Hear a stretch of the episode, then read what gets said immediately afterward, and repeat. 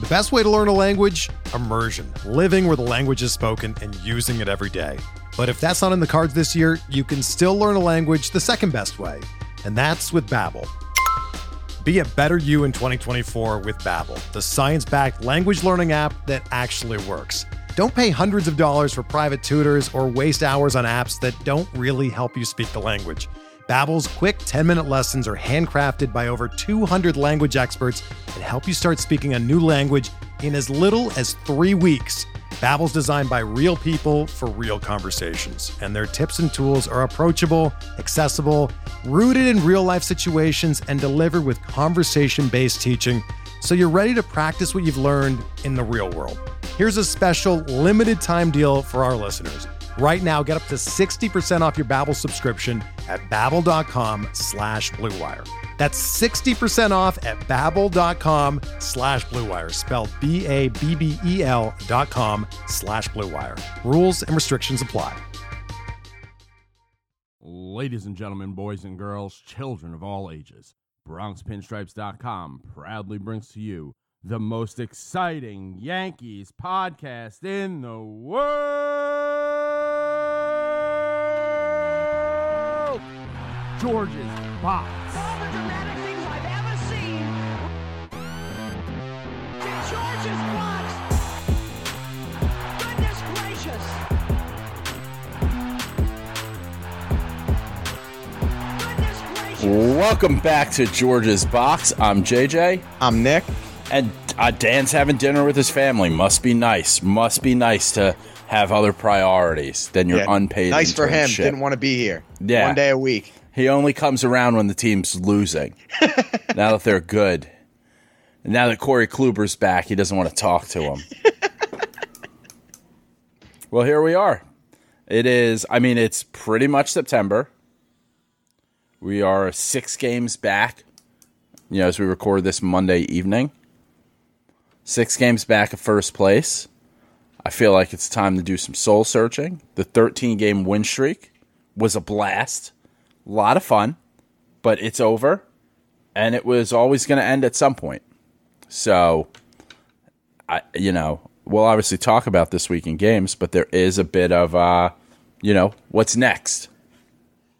Yeah, it's interesting. It, it feels very similar to 2018, whereas at the beginning of September, end of August, we kind of knew that we were going to be in the wild card game. We knew we weren't going to catch Boston for the division, and we knew we probably weren't going to blow the wild card game lead. And to me, that's what this feels like. For me, the next month is just getting Kluber ramped up, making sure the bats stay hot, stay healthy, and make sure we're as prepared as possible for that wild card game. I don't know about you. I just I don't see any scenario passing Tampa six games with a month to go. I, I just don't see that. Well, I think the only thing that you could say is, I mean, they've got to come down to earth at some point as well. Like you know, the the win streak for us couldn't go on for forever. I know they they aren't on a 13 game win streak, but they've been winning a lot of games, and if you know, there's. It's not impossible for us to have a three game win streak this week and them have a three game lose streak losing streak this week. And then it's you know, it's a totally different conversation. It is it is possible. I think one thing that really hurt us. I remember me and you in March talking about how weird the schedule was. We basically played 90% of our games against the Rays before the trade deadline. Before we had Gallo, before we had Rizzo when we were playing like shit. We play them one more time. It's the last 3 games of the season in the Bronx, but I feel like if the schedule was maybe distributed a little bit differently and we had all of our games against Tampa in the second half instead of the first half, we might be having a totally different conversation right now. I wonder why it was balanced that way It's so weird. much. Like we played them, I think nine nine games against them in April. I think we played them twice in May. Like it was super weird this year.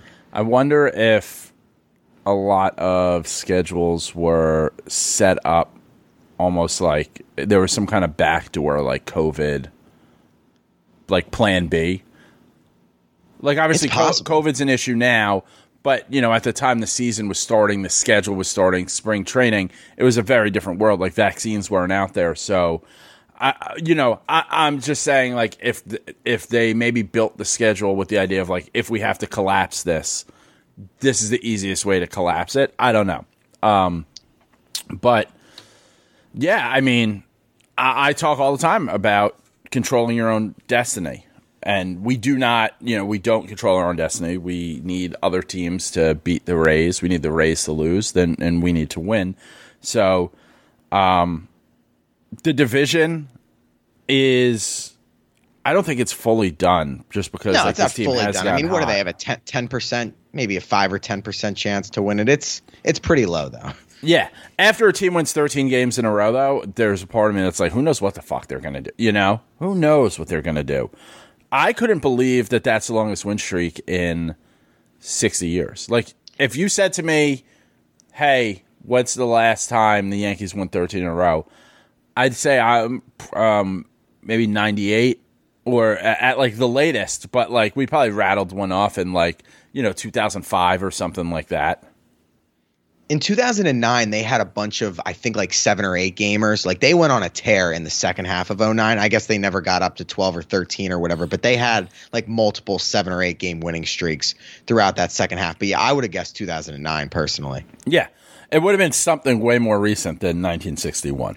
Yeah, no, for sure. And yeah, everybody's talking about the Rays, and I, I think it's very important to kind of talk about the Orioles. The Rays are 18 and one against the Orioles. The Yankees are are eight and five against the Orioles. Like that is the difference. You can talk about the games they blown to the Astros or getting walked off against the Red Sox or whoever, but if the Yankees would have just taken care of business against the Orioles, we'd probably be in first place right now. And in 2018, the Red Sox went 17 and 2 against Baltimore. They won the division. And I think the same thing is happening this year. And it's frustrating because we'd have those series with Baltimore. We'd win the first two, we'd blow the last one, and everyone would say, oh, well, we took two out of three. And we kept saying that's not good enough. You need to take the free wins, and it's burning them now.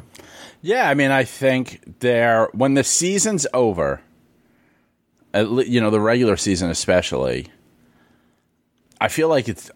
I've been trying to think of who's going to do it because I'm sure shit not going to do it. And honestly, I have been very detached from like Bronx Pinstripes as a whole this season, so I don't know who we have on staff where we do this. I think it's going to be Neil Keefe. I think Neil Keefe is going to be the guy who writes the article pointing out the games that like here you know the five six games whatever it is specifically that were the difference and i think there'll be specifically games that aaron aaron boone costs us Oh, I'm sure he loves he loves hammer and boom. But yeah, there's there's the the games that they blew like in the ninth inning where they had 99% win probabilities, and Yep. then there were these these Orioles games. It's it's very sunday punt very games sunday to. punt Yeah. rosters yeah. yeah bad pitching changes yeah no i mean that that is just a huge difference maker and we do have you know where when you look at the strength of schedule and it's like you know there our remaining strength of schedule is like 477 there's the Rays is like 528 or some shit like that. Um it's to be interesting to see what um you know like what we do with these next six games left. Like we you know it, it's tough to say like hey we need to sweep them but like we kind of do if you want to stay in any kind of hope against them. And we have a lot like we have a lot of bad teams that we're playing now. We're playing the angels. They're bad. Baltimore bad. Toronto bad. Mets bad. Twins bad. Orioles bad. Indians bad. Rangers bad. Boston worse than us. Yeah. Mm-hmm. Toronto, bad. Blue Jays, I mean, uh, then the Rays. Like, there's a lot of bad coming up. Uh, There's, of another 13 game win streak in here.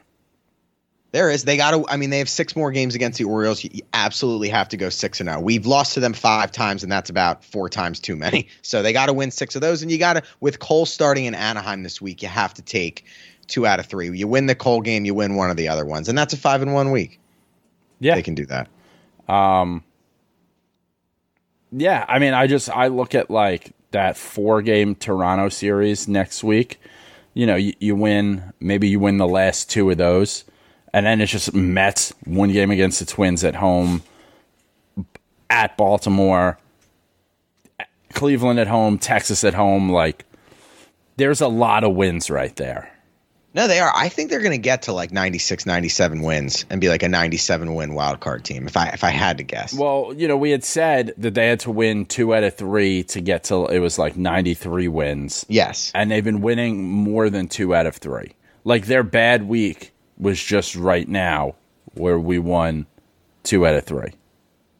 Yeah, if they man, if they would have just had like a mediocre start instead of an abysmal start. Like if they would have just been Embarrassing. 508. Uh, yeah, Embarrassing. The worst baseball I have ever seen ever. the New York Yankees play. Like We're not even close. it's so easy when you're winning 13 in a row and you know even hey in a losing effort Ri- rizzo's pinch hitting and and you know ripping one through chapman and all that fun stuff like gary sanchez got thrown out at third base being the first or third out like three times this year like Yeah, we were yeah. really fucking bad for a really long time I think it was him, Gary Gleyber, and Clint combined for I don't know. It was like 20 outs on the bases, something crazy. Does it worry you how streaky this team is? Like they'll lose Yeah. eight in a row, they won 13 in a row. Like they're they're not even keeled at all. I mean, that's that's what I've been saying all year. Like Yeah. this, the 13 game win streak, like that's fun, but it doesn't really mean much to me. That's not the team. That's not who this team is. No, no, because we no, just went and lost two in a row against a team that like we, you know, is chasing us.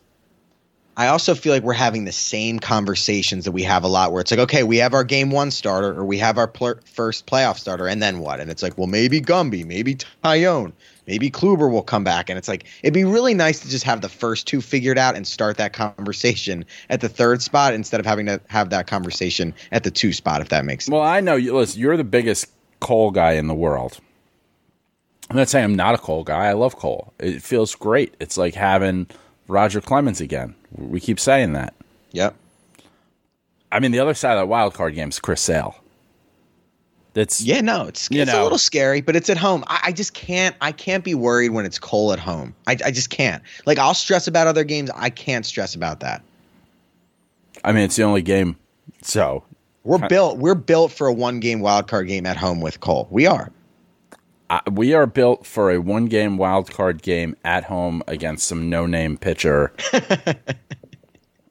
I mean, listen, Chris Sale has a World Series for he a does it. reason. He's tough, but we're mostly we're mostly righties. I don't know. Ah, It just doesn't. He doesn't scare me like it's 2018. Look, there's a chance. Well, listen, hey, our mostly righties lineup fucking sucks. Like, Yeah. We can't go. Well, we're mostly righties. That was that was the issue. the Athletics could. There's a chance the Athletics could catch them. They're on a two game winning streak now, and Boston has not been playing well. So I'm kind of holding out hope there. But yeah, it'll be it'll be Cole and Sale probably, and that is going to be electric. By the way, if, if a, a Yankees Red Sox what is one is game that like? playoff- It's like oh a, a Tuesday. yeah. Yeah. You, you've been to those. It doesn't matter what day it's on. Those wild card games. Yeah, no, I'm not saying that it's uh that it's a bad thing. I'm just I'm more so Ah. like that's a Tuesday like you know, listen, as it gets closer. I mean, I broke the news about the the baby coming and that like the playoffs are out, but like I can still there's still you know like when you saw Muhammad Ali and he's got like a lot of what do you have, Parkinson's? Yeah, I think so. Yeah, and he's just shaking like a leaf on a tree. Yeah. But if you caught it, like if he wanted to, he could snap back. He's got a punch left. Yeah. like, that was always the thing. Like these old boxers, and that's kind of how I am about games. Like mm. I hear it, my natural. Like I forget everything else for a second. I'm like, I can get there. What day of the week's that? But then reality comes in. I I will not be at that game. Yeah, uh, look, it's going to be a tough road, regardless. If I mean, they're going to have one game playoff game with Sale, then they'd have to go straight to the Trop, beat them in a five game series, and then probably Houston in the CS. So it's going to be it is not an easy road to the World Series. Like some years, we we start out with the Twins in the DS, and it's very realistic to to envision the path to the World Series. This is going to be a hard fucking path. Yeah, I mean because we have our weaknesses. Yeah, you know we definitely have our weaknesses. And i mean again like it's an exciting team. I know everyone thinks i'm so negative. I, I like to think i'm a realist. I like to strategize and get ahead of the disappointment. And i mean at the deadline we went out and got andrew heaney and he's in long relief now. So Maybe we should get on a pitcher. That's what I've been saying the whole time. Maybe, maybe they should have. I want to talk about the Braves really quick. I know it was a Yeah. while away, but I fucking hate the Braves. I hate John Smoltz. I hate the tomahawk chant. I just think they're overrated. Their whole thing was winning a bunch of division titles in a row and not not winning World Series. I was very very happy to sweep them. I don't know what it is about. I generally don't hate National League teams, but for some reason they just really rub me the wrong way. I like that stadium. I've been there once. I I went by myself on like a Tuesday. Um, I would like the Yankees to play a weekend series there. Okay. because that would be a lot of fun. There's a ho- the hotel. There's a hotel in the outfield. You just stay there. They've got a pool. You can watch the game. There's a lot of shit going on. Um, so I I would really like them to play a weekend series there. I mean, the John Smoltz thing has gotten. And I, I don't know if it just feels like it's really ramped up over the last like three or four years. Like once the Yankees because we had the middle 2010s where it was we were lost. Yep. we were lost as a team. We're just like, hey, like let's give Luis Sojo a monument so people don't watch the Jet game on Sunday. Like whatever it is, we're just we're trotting everyone out there. And then we came back like very quickly. You know, obviously 2017 um, you know, getting much further. And I feel like that's when the Smoltz hate like really became evident. And maybe we just ended up with like more games on TBS at the time for the playoffs because wasn't he there for a little bit? Yeah, I first noticed it in 2017 in the ALCS when we played Houston. Like that was when it was for, and it was just like, holy shit, this guy fucking hates us. Yeah. I don't know if I don't know if you remember this. In 2009, Smoltz had a very quick cup of what do they call it? cup of coffee with the Red Sox, like at the very end of his career, and I think it was his last start. We fucking bombed him at Yankee Stadium, and he like decided to retire the next day because he was just done. And maybe maybe that has something to do with it. Well, I mean, I think also, I mean, he was on all those. We made it. We won the division. Well, yeah, for sure. Obviously, the World Series. you lose to the sure World Series twice. No, I mean, he went from the Red Sox to he he played for the Cardinals. Yeah, the Cardinals still that year. Oh no, they released him. Okay. Well, he yeah, he was pretty cooked, and I just He was we scored, designated like, for assignment on August seventh after a thirteen to six loss to the Yankees. Yes, the Yankees yeah. ten days to release or trade him or send him to the minors. They offered him a minor league stint in order to prepare him to be placed in the bill, bullpen, and he rejected it. So they Okay, yeah, him, I knew it was- it was signed with ugly. the Cardinals. Yeah, he um, yeah, no, he just like he very much does not like the Yankees, and it's uh, it's fun for me to see that. I guess he was never on TBS. For some reason, I thought he was on TBS. Is he just Fox? Um, He does. He does it with he does the LCS. Yeah, yeah. So he. Fox. Oh no, no, he was. So yeah, he did. Um, he's an a- he's been an analyst for MLB Network and called games and postseason games for TBS. Okay. Then he went to Fox. Yeah, he just he doesn't like us. I don't think he hides it, and I'm kind of fine with that. Yeah, yeah. I mean, he's he's wearing his what do they call it? Wearing his colors. And how about the second that second game where Chapman has his whatever fiftieth meltdown of the season? They bring in Wandy Peralta. You know, Freddie Freeman, bases loaded, two outs, one run game, three two count, and he fouls off like five pitches in a row. That is an exciting as an end to a game as you'll see. That was awesome. Yeah, I mean, it's not what I needed to start my week. No, I didn't need that like that early in the week. Wait, real quick about Smoltz. So like I've always been. I mean, I don't do it as much now because I'm 36. But when I was young, like when I was a kid, I wore a hat all the time. Not so you never saw me in not a hat. It was a, a thing in school because you can't wear hats in school. Any like second in between classes, I'm throwing it on. You know, always getting in trouble. And I remember being a young kid, um, like elementary school. He's still, you know, with the Braves and we were watching a game. Maybe it was, a, it might have been one of the World Series, and um, Smoltz is there with his hat off in the dugout, and he's like going bald. And my dad, uh, this is the thing I remember most about John Smoltz. My dad goes, "That's why you don't wear a hat all the time. That guy wears a hat all the time, and look, he's going bald." and I don't know if there's any science behind it, but John Smoltz was going bald because he wore a hat too much, so I shouldn't wear a hat all the time. That's just if you if any time John Smoltz is calling a game, or anyone tweets about John Smoltz, if I hear John Smoltz, I'm in the conversation we're having when you mentioned John Smoltz. But in my mind, went bald because he wore a hat all the time.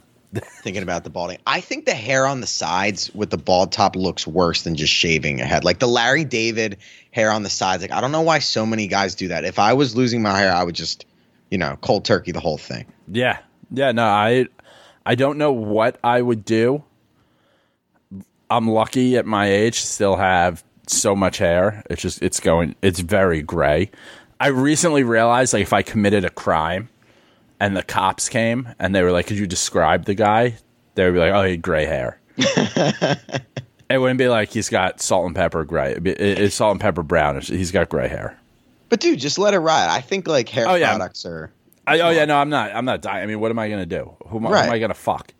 Exactly. I got uh, two kids. What am I? Who gives a shit? Yeah, the hair upset. I, I never. I mean, it's easy for me to say I'm, I'm not losing hair yet. Knock on wood. But I just I've never understood the huge insecurity about that. Like I The think it's that losing hair? Oh, I, I get it. I ask people all the time. I've stopped now, but I would ask people, I'm like, so what are you going to do about that? Because I'm genuinely curious. Like, what are you Yeah. going to do about that? And sometimes people are like, it's been like this far back since I was 18, and like it just, and it stopped. So I'm good. Interesting. Okay. Yeah, So you but- really you asked the probing questions. Yeah, I just ask. You know, it's a dickhead thing. Um, but I'd rather you be uncomfortable while I ask than me just wonder.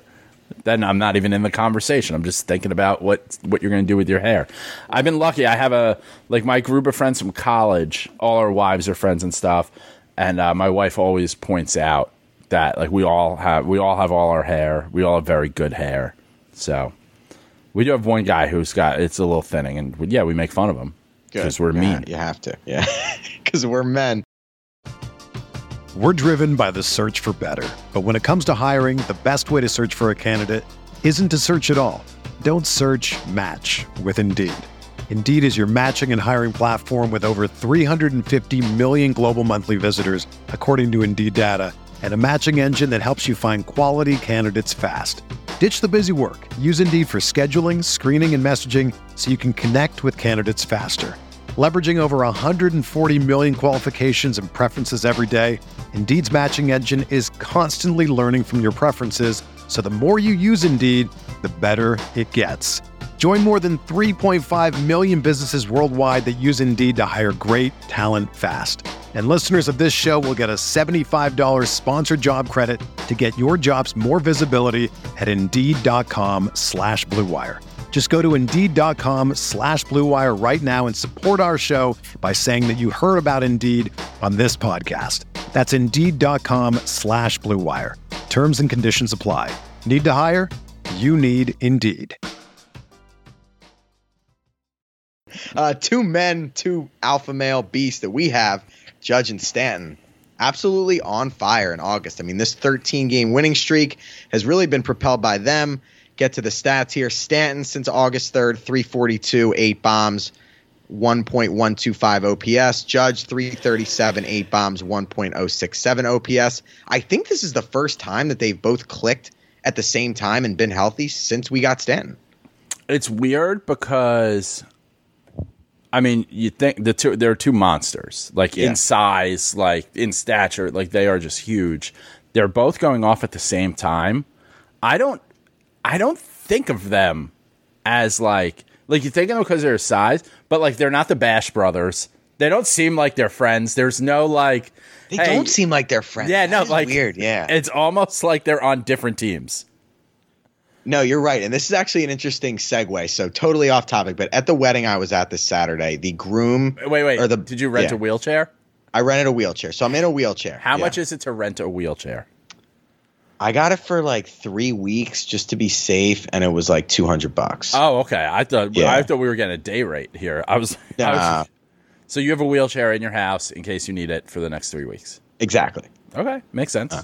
Yeah. So so yeah, I'm there and I'm like, you know, I'm there in the wheelchair. I'm at I'm at the table. A lot of people are dancing. You know, this is like nine or ten o'clock, and basically the a friend of the bride is a photographer for the Yankees. I don't I don't remember her name. Um, she only goes to home games, so she wasn't she wasn't in Oakland. She was home, able to go to the wedding or whatever. Yeah. And basically, the bride and the groom kind of sent her over to talk to me. I guess to just give me something to do. You while look like you needed a wish. I, I was you like, like a make a wish kid. Yeah. yeah, yeah. Uh, so she came over to me and I and like I asked her about a couple of the players and the feedback. I, she said Judge is the nicest one on the team. She said Cole and DJ are both very quiet and very serious. And I asked her about Stanton and she was like, "Yeah, he kind of keeps to himself." So I thought I thought all that feedback was uh, was interesting.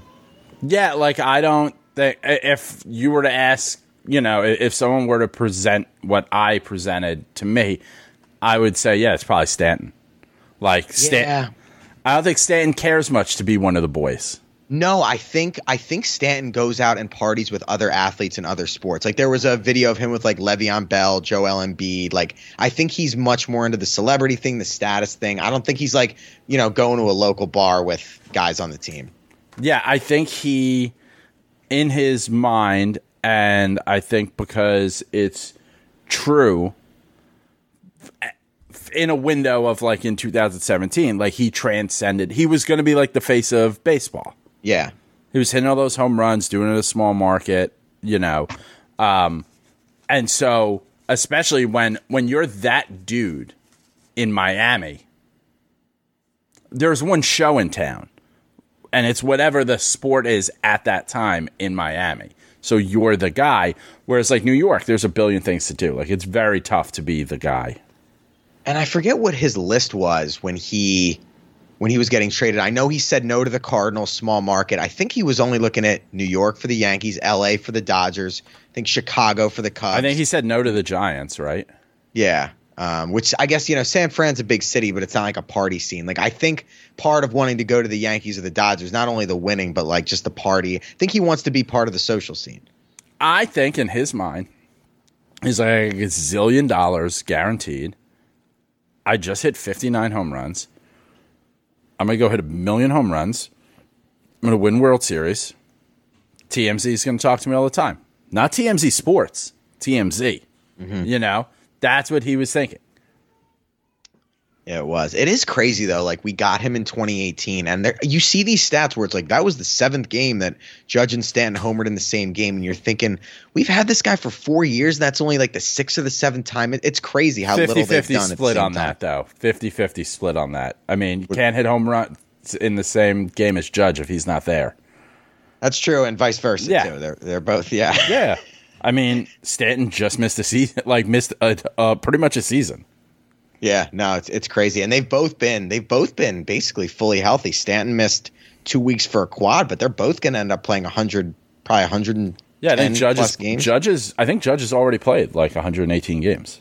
that makes like- sense. Yeah, he'll probably finish like I don't know one forty. I read that. 145. I think I saw that number in a Hubs blog. So let me double check because it might be in the future that like that's what he's averaging. I don't know, but yeah, I mean, listen, they're on fire. There's a certain part of like for with Judge, he's played 116 games so far, Judge, this season, Okay. which will be which is the most games already the most games he's played in a season besides 2017. Yeah, and when he gets, to, I think he has twenty nine bombs. When he gets to thirty, that'll be the first time getting thirty since since twenty seventeen. It's ni- nice to see him play. Yeah. you know, basically a full year. Yeah. Um, the thing with Stanton going off like this is, and like, don't get me wrong, I'm excited about it. Oh, it's like good, you did your job.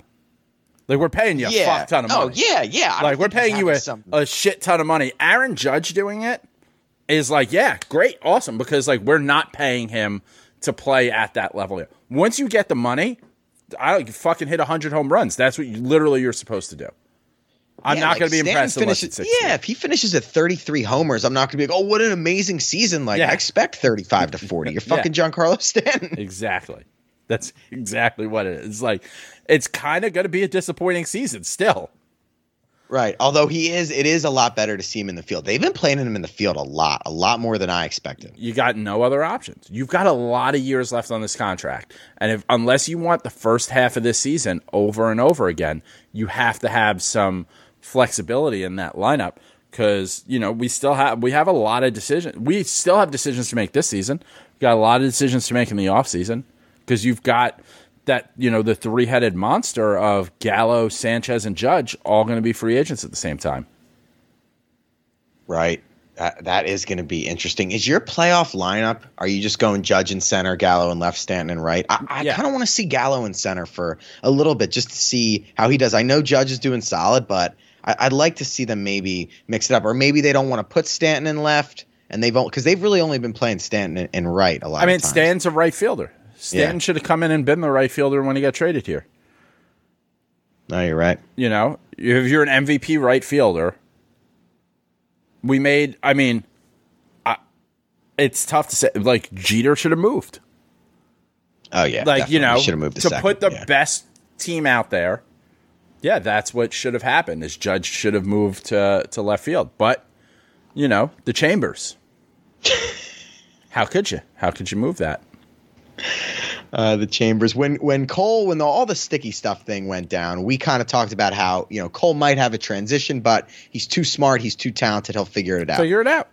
Since COVID, three and zero with a .51 ERA, I think we can finally put this conversation to rest. I think the most dangerous thing you can do is fucking sequester Cole. You know, you quarantine him alone with his thoughts after Yeah. a couple bad starts. I'm surprised his ERA is so high. I'm surprised he that and he's not just like randomly bleeding during a pitch. Like Dude, talk about a guy that probably doesn't hang out with the fellas. I, I can't see him making a joke, doing any like he he is all serious all the time. I cannot imagine him joking around in a clubhouse at all. I could see him being a lot of fun after he gets a World Series. Yeah, Like he's yeah. made it to the World Series and lost. You know, like he he has all this money to play for his childhood team. Eh, you know, there's that saying it's going around. You know, with the the world changing and people with work and stuff is like, are you so focused on making a living that you're not living a life, kind of thing. I think that's what he is. He is focused on making a living and not he's not he's not enjoying like if you think you know it's not the destination it's the journey. I don't think he gives a fuck about the journey. No, no. he wants to be standing on a stage that is poorly constructed by union guys in like five minutes in shallow center field. That's all he cares about It's very Jeter esque. Like if you remember when Jeter was chasing three thousand, they'd out. He's like, I don't give a fuck. We're whatever, two games up or we're three. Like that's what I care about. It's very Jeter esque, and I know a lot of times people will compare current Yankees to Jeter, and it's like stupid and it's a reach. But this one I think is is true. He's very similar to Derek in that way. Yeah, I mean, he's he's focused on like you don't get to have the fun. It's I don't see it being fun to be a New York Yankee if you haven't won a World Series. No, because you're known as a Yankee that didn't win. Like Yeah. nobody wants to be the Don Mattingly, the best Yankee that didn't win, Yeah. or whatever. Like I think for like every single day that you're a Yankee that you haven't won the World Series, you haven't. I get you know you haven't earned your pinstripes. You haven't. It's hard. It's also hard to get into Monument Park if you don't win. Like how many guys in Monument Park don't ha- didn't win with them? Like, two, three. Yeah, I mean, I don't even know who's out there that didn't win. I think they. I think Mattingly might. Oh yeah, only one. Mattingly, but But I never. I mean, I, he was before my time. But pe- people rave about him. But like, Mattingly, really- he won the MVP in 1985. Half the league was construction workers. I like. I don't give a shit about Don Mattingly. I've said No, me forever. neither. I Yeah. met I met Don Mattingly the week after we traded for Stanton, and I was like, "You really did that? You you let us have him? Super nice guy, fun to talk baseball with. Like I got like a private like you know discussion with him. Oh, cool. Um, but yeah, like I don't give a shit. If he comes back and manages the Yankees and we win World Series, I'll care. You get retroactive points. Like I'll yeah. Oh, that'll count. all the yeah. stuff that he did in the past though will mean something to me. Okay, got it. Uh, Didn't you meet? Didn't you have a discussion with Andy Pettitte at some point, or am I thinking of? Yes, I did. Okay. Uh for it was actually A Rod's last game. And Andy had like a talk, like one of those moderated talks Yeah, before. yeah. Okay, how was that? It was good. I mean, he's not a ton of personality. Okay, yeah. You know, I forget what I asked him. I have it on video somewhere. But yeah, like I asked. Oh no, I asked him about the comparisons at the time. I was like, you know, you're part of the core four, And you know, then you know you've also got you know other guys who you know Bernie is he part of it, whatever. But like when you look at our team right now, with um, guys who are potentially coming up soon, like Judge, we've seen what Gary's done. There's talk of this Severino kid. You know, there are a couple of guys down there. Like, what do you think? And he was just like, Yeah, you know, I think there's a good opportunity. Da da da. I forgot. I talked to him after, like one on one. I forget what we talked about guys won all those World Series and not an interesting conversation. Ah, Like one of my favorite pitchers as a kid because I'm a lefty. Um, but yeah, no. Like I feel the same way about Jeter. Like I, I idolize him obviously, but never want to meet him. Never. Yeah, if I sat, if I, I don't know what we would talk about. Like, never want to meet him. Um, I I've always said I don't want to meet Derek Jeter because if I'm being honest, I don't think he would like me. It'll be a letdown too. It would be a letdown. I'd be a letdown because he would not like me. Like because he's not gonna be what I want him to be. Because Right, I'm right, not what I envision myself to be when I meet Derek Jeter. Like I'm a I'm a fat 36 year old with kids. In my mind, I'm fucking 25, just like cool guy you'd want to party with. Like why wouldn't you want me as your wingman?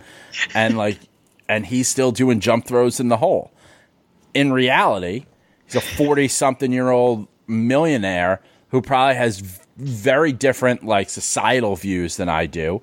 Um, and who likes a quiet atmosphere and laid back and like I'm meeting my hero, so let's fucking hug. Like I, you know, it's just Yeah. never gonna be.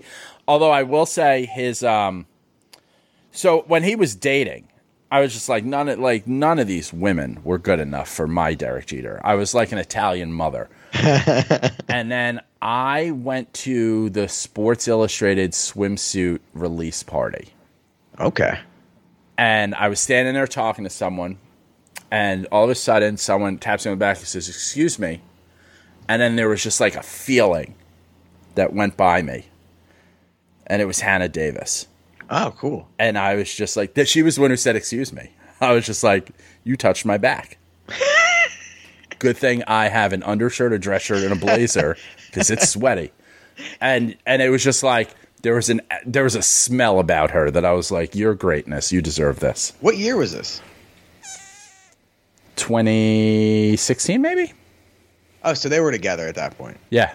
Okay, because they got together like at the end while he was still playing. I think thirteen Yeah. or fourteen. Okay.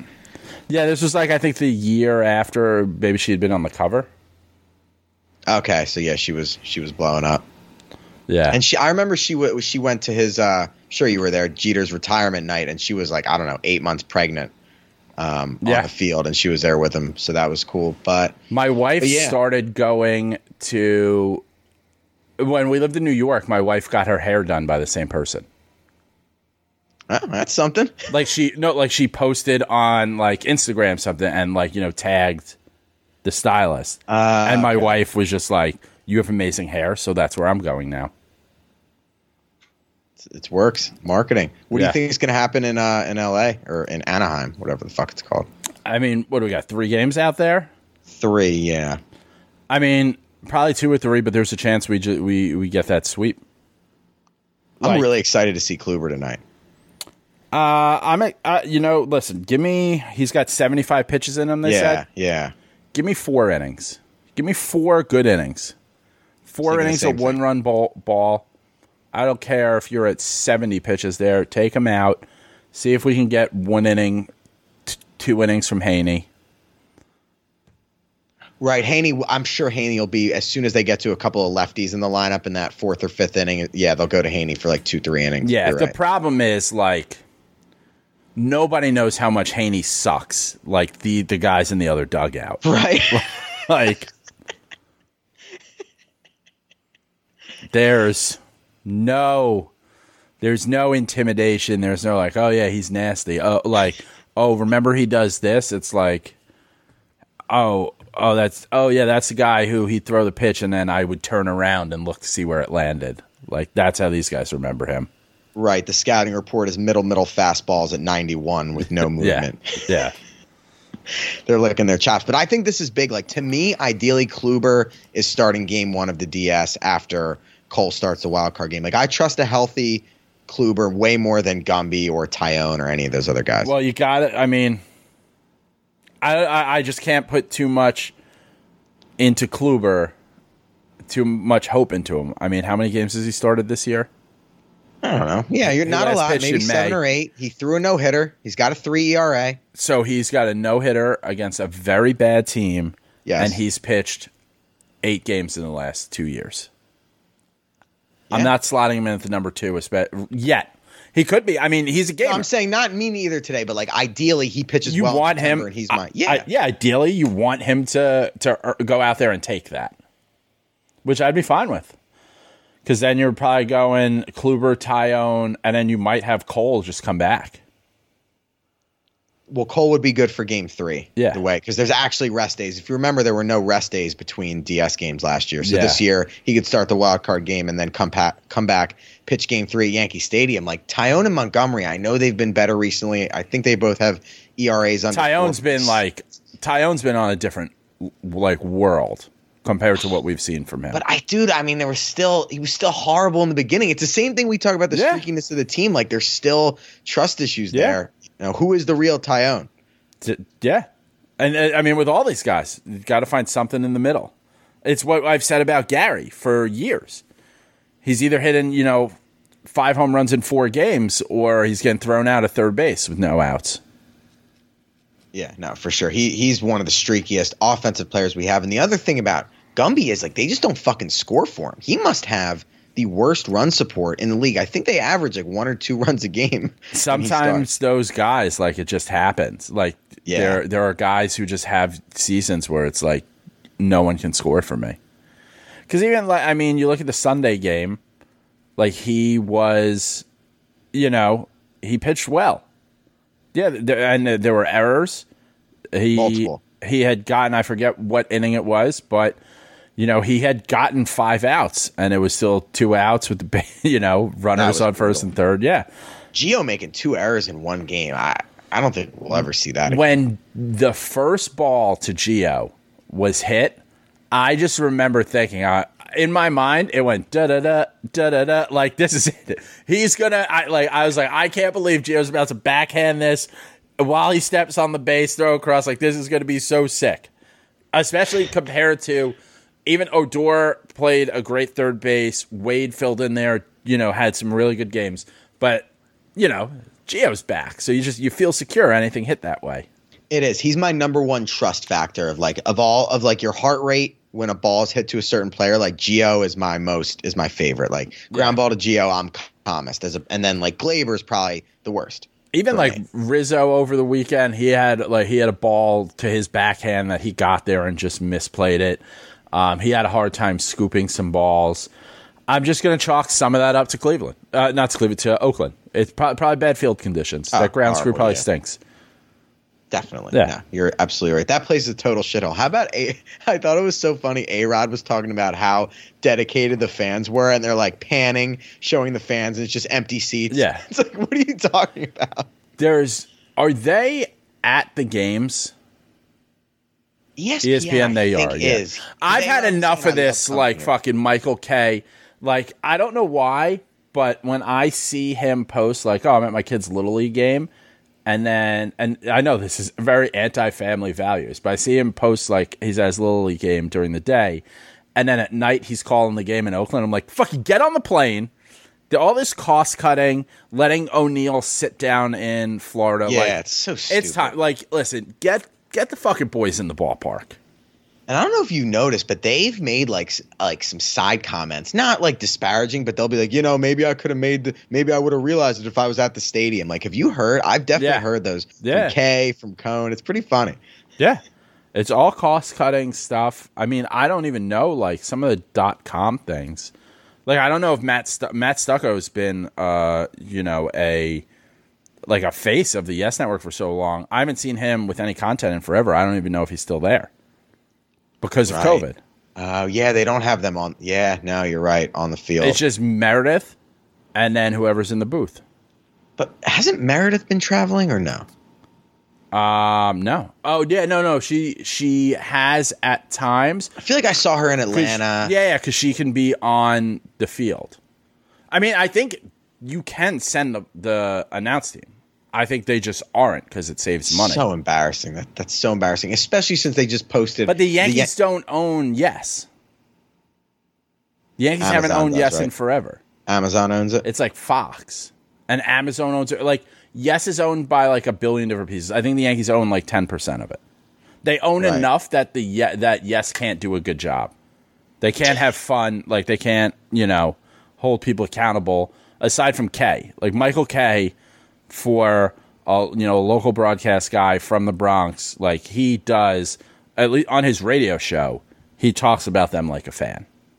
Okay, yeah. See, I don't. I can't like nothing. I don't mind Michael Kay, but I can't do seven hours a day of Michael. Oh, I don't Kay. listen know- to it. I catch the Okay. clips. I catch the Ah, clips. okay. What am I? I was gonna say I don't know. I'm not people Karen. can listen to him for four hours and then watch a four-hour Yankee game. Like you listen to this guy talk for eight hours straight.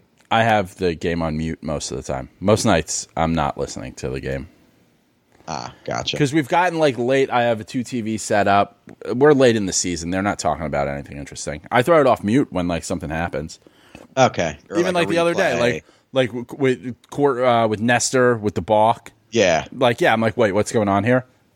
That was a balk. Just that he balked. yeah. I know. He, yeah, he was a little fiery from Nestor. You don't Yeah. see that too often. I get them being like the third base umpire doesn't normally make that call, but the first base, base umpire missed that call. So I'd rather they get it right than get it wrong for our benefit. Yeah, and come on, Nestor with all of his funky leg kicks and deliveries. I'm sure he's gotten away with a few. I mean, it, it was like the clearest balk. Like he broke the 45. Like he stepped towards the plate and threw to first. Okay. So happens. But I want to talk about the bullpen a little bit. You know, we went into the year thinking, okay, you know, Chapman, Britton, and Green. These are going to be the top three clearly that we trust. And then you had we signed O'Day and Wilson. Like those were our quote unquote top five. I Chapman's been forgot about Darren O'Day. dude. I was so look- excited for his silly fucking delivery. Yeah, we got it for two weeks. If you look at the bullpen going into the year, and then the guys that are dominating now, Loaisiga, Holmes, Peralta, like it is nothing like we envisioned.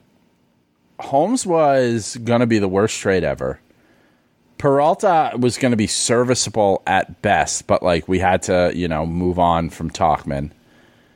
And I mean, Loaisiga, he's been so bad for so long, and now he's just he figured really- it out. I think he Yeah. leads the league in WAR for relievers. Like he's having an amazing year. Yeah. It's I mean everything I like I don't know what to make of this team. I don't know what to like there is there are no more predictions. Yeah, it's tough to predict. It is weird. Like you have no idea. You you could see them running through the playoffs, or you could see them getting blown out and, and going out in the wild card game or the DS. Neither Yeah. would surprise me. Yeah. But like I mean they could literally they could win every game the rest of the season. They could lose every game the rest of the season. Either one I'd be like, yeah, I guess it makes sense. you know? Like Chapman could close every opportunity, lights out the rest of the season. Chapman could give up a home run every pitch he throws the rest of the season, smile the whole time, and I'd be like, "Yeah, no, it makes sense." Either, like either way, Dude, I've been a huge Chapman defender, I would say, over the past two, three years. Like I defended him even after Altuve, even after last year, but I'm I'm out of patience. Like you get a one run lead, stop fucking walking people. I can't I can't deal with the walks and just getting himself into trouble every single opportunity. And Loaisiga just goes in there and he pumps strikes and he doesn't walk anybody. Like I think the only reason they keep giving Chapman save opportunities is because of his salary. Yeah, well, I mean, he hasn't been. I listen. The first half of the year, he was the greatest closer of all time. Yeah, he was great through the end of May. He was fantastic. Yeah. So, based on long time his- ago though. based on his history of being an elite closer, based on you know some flashes of like you know of hope in between, and he's dealt with some injuries, and so you kind of hope like, oh, maybe it was an injury that was nagging on him. I understand why you, you can't not give Aroldis Chapman opportunities to close while we're still in August. I get it if it gets down to it, and it's like, hey, we're headed into October. You're just you're not the ninth inning guy right now. We need you to be the seventh inning guy and get it done. Like I totally get that. Um, but right now, I think you still got to give the guy the opportunity. Where do you think Lasagna is most valuable? Do you think he'd be better as the closer, or do you think he's more valuable doing, you know, the, that two inning fireman thing? I think he's got. I think he brings more value, more value to the team doing the two inning fireman thing because we just don't have someone else who could do that. Like it's easy to say we don't have anyone who, who can close right now because you know Britton is maybe having surgery. We still don't know what's going on with him, but maybe he's yeah, having surgery. him. Like Britton may not. We may never see him pitch for the Yankees again because next year's his last year. A good thing they picked up the two year option. Yeah, that's good. That's how you want to do it. Um. So yeah, I mean, I I just think Chapman like in order for us, we don't we're not winning the World Series if Chapman doesn't figure into the bullpen plans. You're right. You're right. It's just I don't. It's just every time I come in, or every time he comes in, I get a bad feeling. I'm just I'm losing patience. Like he got bailed the fuck out in that Braves game. Oh yeah, I just wish we had like a fat Spanish dude in AAA who's just going to show up and start throwing 100 miles an hour. Like I feel we run into in the playoffs every year. I feel like the Rays always have someone, or Detroit always have someone, Yes, or yes, Cleveland, yes. who they're just like, oh, here's this guy. He made two appearances in the regular season, throws 100 miles an hour. He weighs 325 pounds, and it's just all gas. And oh, and he doesn't think, so you're not going to get in his head because he's not thinking. You're taking me back to Tigers like Joel Zumaya. Yes. And those guys. The Angels, even in like 02 and 05 Yeah. when they beat us, had those guys. Wow. Yeah. Yeah, these teams they just come out of nowhere and like you know, I don't know. Maybe their whole fan base knew about those guys, but like we don't have that. No, we didn't. And we're going to just speaking of like this. Like I know we talked about how we hate playing in Oakland. I hate playing in Anaheim. I'm still scarred. Like I was in, I guess I don't know, third and fifth grade or whatever when we lost to the you know Angels like in I was in 02 high and school. 05. Like that rally In monkey, 02, man, he gives me yeah. the scaries. He freaks me out. I don't like going there. Yeah, it was weird, uh, especially when it got to like 2002, because like we just won a bunch of World Series, you know, and it was like, yeah, we we just lost to the Diamondbacks, but don't worry, we'll be back. Like that was just my life. My life was just winning the World Series, and then it was like the first time you start to get this feeling of like we're not going to win this. Like this isn't going well, and I don't care about these teams because they're in California and no one cares about them. And Pat, why is Pat Sajak sitting there? They had the what are they called? Boomsticks, the things they would like Yeah. bang together. Those those things freaked me out. I think in 02 they lost in four games, then 05 they lost in five games. But yeah, forever it was we couldn't beat the Angels, and then in 09 they were fucking old and terrible by then, and we beat them in the ALCS. But like for a while, the Angel, like I think they were the only team I want to say that had a winning record against Joe Torre. Like when he was a Yankee manager, was the Angels. Like they owned us Yeah. for like a decade. Yeah, yeah. Um, Mike Scioscia managed the shit out of that team. Similar to if you mentioned John Smoltz, I think about him going bald for in a hat. You mentioned like the Anaheim Stadium or us going there. Pat Sajak. I just think of Pat Sajak. That's all it is. Uh, you want to talk about the Mets for a minute? Oh, I mean, they're the fucking best. Listen, here's the thing. The Mets for such a long time were a joke of a franchise. And it was the ownership. It was the Wilpons. It's it wasn't the players. It wasn't guys like Sandy you know, Alderson, Alderson, whatever the fuck his name is. It's not the fans. It's not the fact that the best place to to pregame a game out there is like a junkyard full of ti- tires it's not because like you know in early gps systems if you typed in that's where you were going it would take you to a korean supermarket's parking lot. It's none of that stuff. It they got it was the wilpons they got rid of the wilpons and now they're issue free. And they went for it at the deadline too. So they're set. How many games up are they now? What a joke. I mean I, like it's it's going to cost him money uh, in this offseason. But Javi Baez just saying like, yeah, fans boo me, so I boo them. You traded for this guy who was like, listen, we're in first place, we're right on the cusp, whatever they were, like right at the deadline. Lindor, who we just got, like really wants him. He'll he can play a little shortstop. He can move to second. We're gonna have this middle infield that's gonna be awesome. They're not gonna both be injured all the time, um, and when they're back, they're definitely not gonna boo the fans.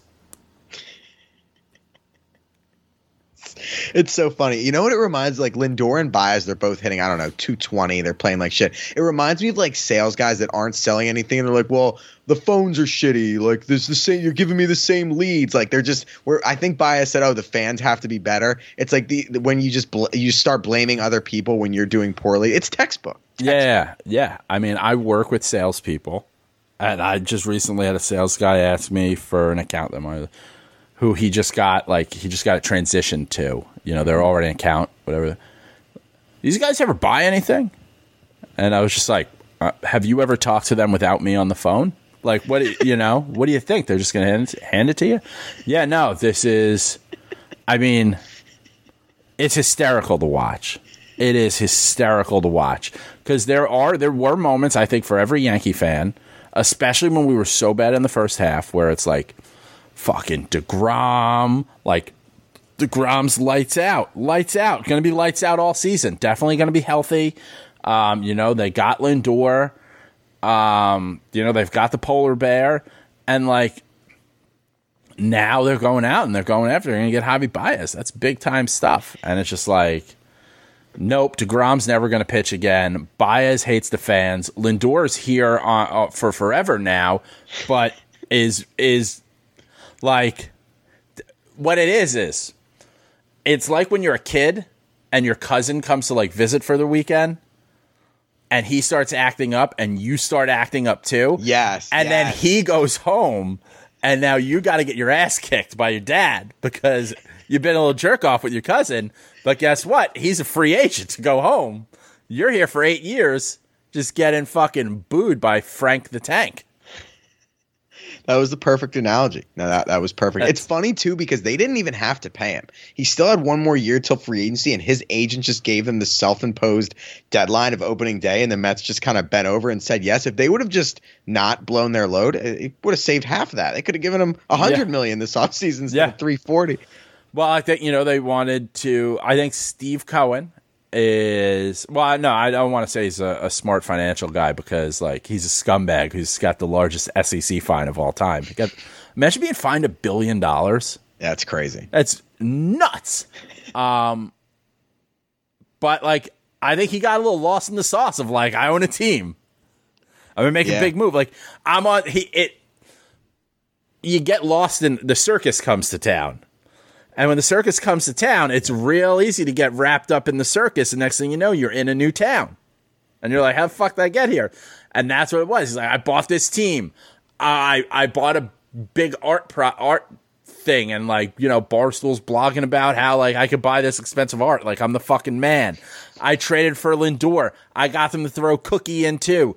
People wanted the yankees to do that. They didn't do it. Look at me. I'm gonna give them a contract. And it's like that didn't work out my guy there's no such thing as pot committed Nah, and the, the the way or the time that I noticed that maybe someone was up is like he you know he buys the team and everyone's like the Mets are going to sign everybody. We're going to sign Springer. We're going to sign Bauer. We're going to sign JT Realmuto, and they signed James McCann, and like that was the only free Yeah. agent they signed. I was thinking like wait wait a second, I thought this guy was the next Steinbrenner. Clearly not, and clearly whatever is wrong with the organization, definitely it, it transcends ownership. It's not just ownership. Like something is fucked up there. Yeah, I mean, I think there's probably some culture issues. I, I mean, they Sandy's back. I feel like he's been back and forth with the team for. for in general, you got to stop hiring. I say about the Yankees all the time. Stop hiring guys because they don't need directions to Yes, get there. Yes, yes. We all have GPS on our phones. And I think part of it with Lindor and Baez, like just playing, like Baez played his whole career in Chicago. Lindor was in Cleveland. Like that, the Midwest is very, very different from the Northeast, as we know. And they they probably never been booed before. They're probably not used to it. Yeah, well, because in in New York, Yankees and Mets will still show up and boo you. In Cleveland, they just won't show up. In Chicago, they're just happy. Like, Well, they were I mean, you won the World scholarship 'cause they Series. won right, right. Yeah. They were, yeah. I, dude, I was at the Cubs game. They lost eighteen to three, and they didn't get booed. Like, I, I don't think Cubs fans boo. I think that's like a thing. Yeah, I mean, hey, you got your World Series. Yeah, it's you know, I mean, my brother just got a new job and he resigned on Friday from his last job, and it's his first time. This is he's leaving his first like adult job Okay, to another yeah. one. I was like, dude, you're about to experience the best part of like working.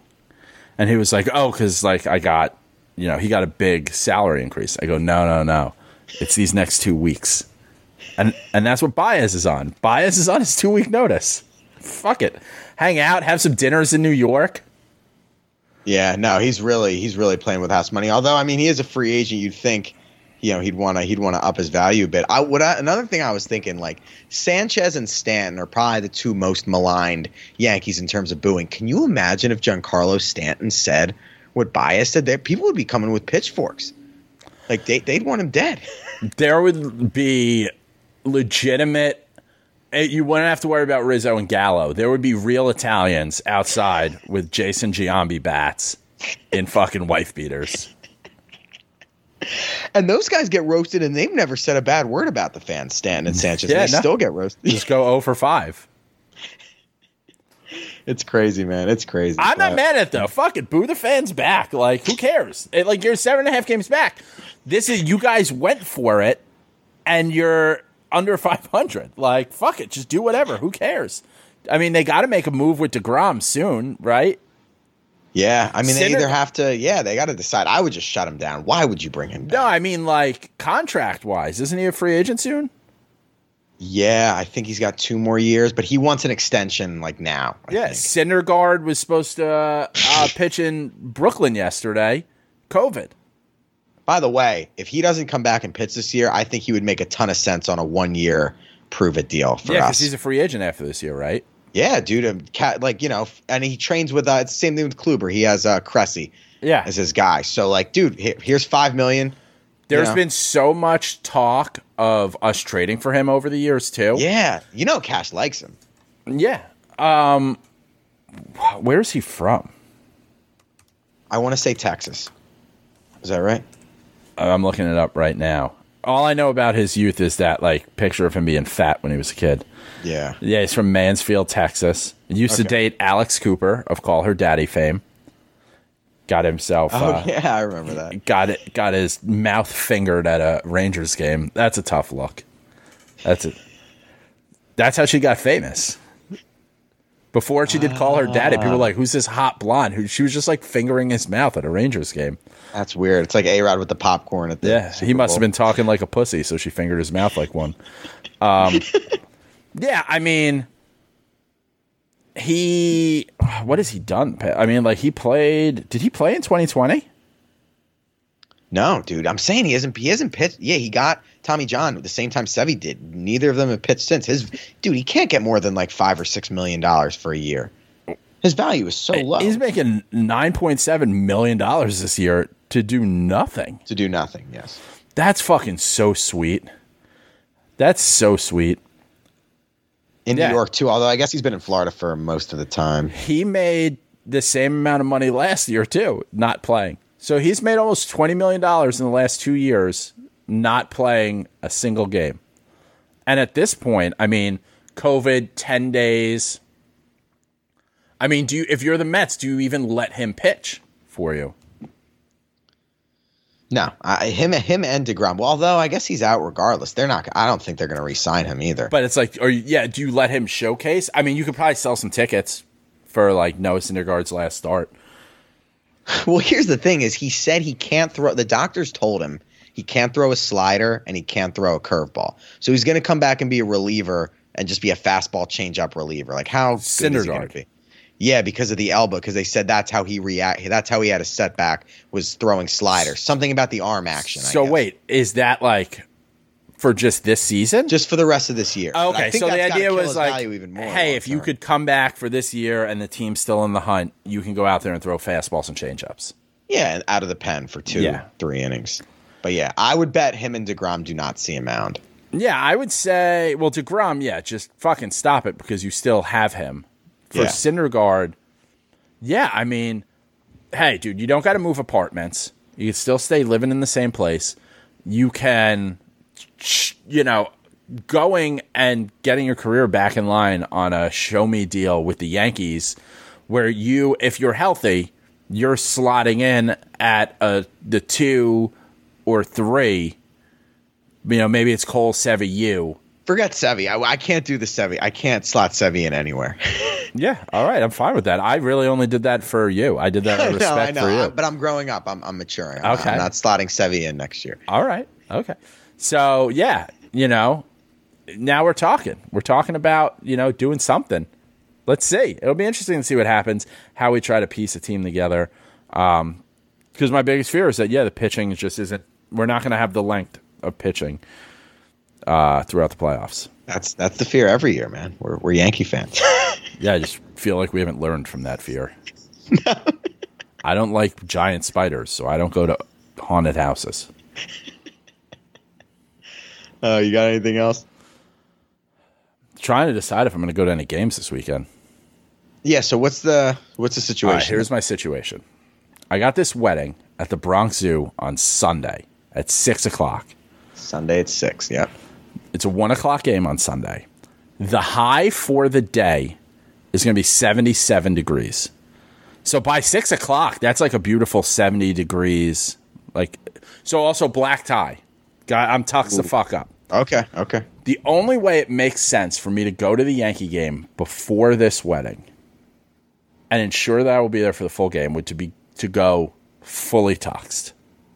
Just go watch a Yankee game in a tuxedo. In order to do that comfortably, I'd have to secure myself some indoor Of course. facilities, right? So that's, you know, hey, I got to call in some favors. I'm not doing as much at the stadium this year, so I don't know that I have as many favors. I'm probably in my own head about it. I could probably send one text message and, hey, no problem, like we've got you. But it's a big undertaking. Now, my buddy who's getting married's dad was at my house a couple weeks ago. I had a bunch of friends over. He happened to be in the area, so he came by. And the rehearsal dinner is Friday. I'm not in this wedding. The rehearsal dinner is Friday, wedding Sunday. Odd planning. So the bride used to work for the Yankees in ticket sales, and she was just like, she kind of blurted out like, we, "Yeah, we thought about getting a uh, a forty person suite," and I was like, "So okay, so let's do that for Saturday." So has that happened? No, and the reasoning why I'm not going to go into, um, but that hasn't happened. But when Sevy came back in 2019, yes. it was like a weeknight against the Orioles. I was in a suite upstairs for work. My buddy was like, "Hey, my dad happens to be at the game." I text him, and he was like, "Oh, I'm sitting down. I'm sitting behind the third base dugout."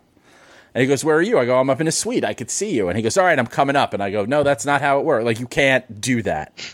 He's like, "I'm sitting behind the dugout. I can go upstairs if I want." So I walk towards the elevator, and he's standing. He's like, "Jack, you believe this? They won't let me in. Look at this ticket I got." Um, but he's like, "Don't worry, I have an extra ticket down where I am." They just had an extra Legend Suite ticket no one's using in the front. And when you sit in the front two rows, you get another wristband that's open bar, like top shelf. So I just said, like, "Yo, what's up with those tickets?" So he was trying to get them. Meanwhile, my buddy who's getting married is like texting me, like, "Stop texting my dad about the fucking Yankee game on Saturday. He needs to be helping us with wedding stuff." And I'm like, your wedding's been pushed back a year and a half. You should have all this shit figured out. Yeah, Like, maybe fine. we need to go to this game. So now my buddy's dad couldn't get those tickets. He's seeing about some other tickets. We're going back and forth. And it's like, if he gets tickets and they're sweet, like sweet as in like nice tickets, I will go up on Saturday and go to the Saturday game. Now, if I'm at the Saturday game and I'm in the stadium already, much easier. Hey, I'm in the stadium. I'm not asking for anything. This is just where I am. People come by, they say hi. You know, people work for the Yankees. It's much easier to say, yeah, no, I'm in town for this wedding. I got this wedding tomorrow night. You got anything indoors tomorrow? I'll come in a tuxedo. Wouldn't that be funny? Yeah, we do. So it's, the I, foot in the door method.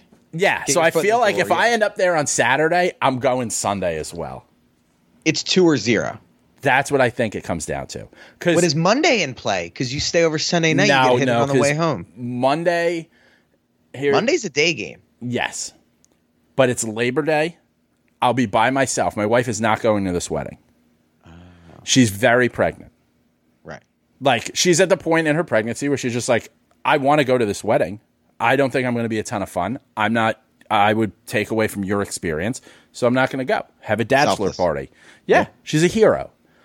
Um, so I'm, I'm like, all right. So I've also, my buddy was like, "Oh, someone asked like, oh, where? What's the seating chart? Like, can we get a preview?" And he was like, "Oh, it's all you guys at this table." And I said, "Well, my wedding, my wife's not coming." And he was like, "Yeah, no, I know." I go, "So no, no. So I'm declaring myself a sovereign citizen. I am not bound by the laws of any seating chart. I'm going to do whatever I want. I'm bringing a uh, like I got a, a classy, uh, like old timey cigarette case." Ooh, that's nice. Yeah, I'm gonna fill it with joints. gonna fucking fill it with joints. Who who wants to get high? But You'd be the life of the party. yeah, because guess what? You guys are coming to borrowed land. This is my native land. This is the Bronx. You can't listen. You're gonna throw a wedding in the hood and think I'm not gonna smoke some weed. Get out of here. So we'll see. It might be two, might be nothing. If anyone's got like suites available on Saturday or Sunday, let me know. We could talk about it. Um, but I think that's all we got. Yeah, man. Good luck. Keep me posted on. Yeah, I hope you get to go to the two games. I'll be will. rooting for you. We'll see. I gotta, dude. I ate six donuts this weekend, and I gotta wear a tuxedo. I gotta get on that Peloton. All right, you can follow Nick on Twitter. At N Kirby NYY. Follow show at George's Box Pod. Follow intern Dan at Juicy99. I hope he's at dinner with Patricia. I hope she's Yeah. there. Oh, I mean, we said family dinner. I would assume that I would assume. her. Yeah. Patricia, if you weren't at a dinner on Monday, Dan is stepping out behind your back, and we will become your grandsons. Follow me on Twitter at JJ from the Bronx. Hey, we need a couple more wins, and we might be in, in Manhattan.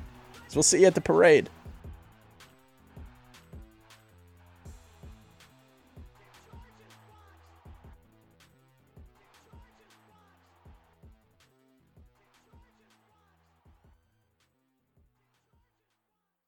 Everyone is talking about magnesium. It's all you hear about. But why? What do we know about magnesium? Well, magnesium is the number one mineral that 75% of Americans are deficient in. If you are a woman over 35, magnesium will help you rediscover balance, energy, and vitality. Magnesium supports more than 300 enzymatic reactions in your body, including those involved in hormonal balance. From functional medicine doctors to mental well being and female hormone experts, we all know that magnesium is the one mineral to improve all aspects of well being and health. But which one? Magnesium Breakthrough from Bioptimizers, the trusted choice recommended by leading experts with seven best absorbed forms of magnesium to ensure your body receives the support it needs for overall well being. Go to bioptimizers.com slash balance today and use code BALANCE10 for 10% off. Support your journey to wellness at B-I-O-P-T-I-M-I-Z-E-R-S dot com forward slash balance. Magnesium Breakthrough from Bioptimizers, your foundation to optimal health and vitality.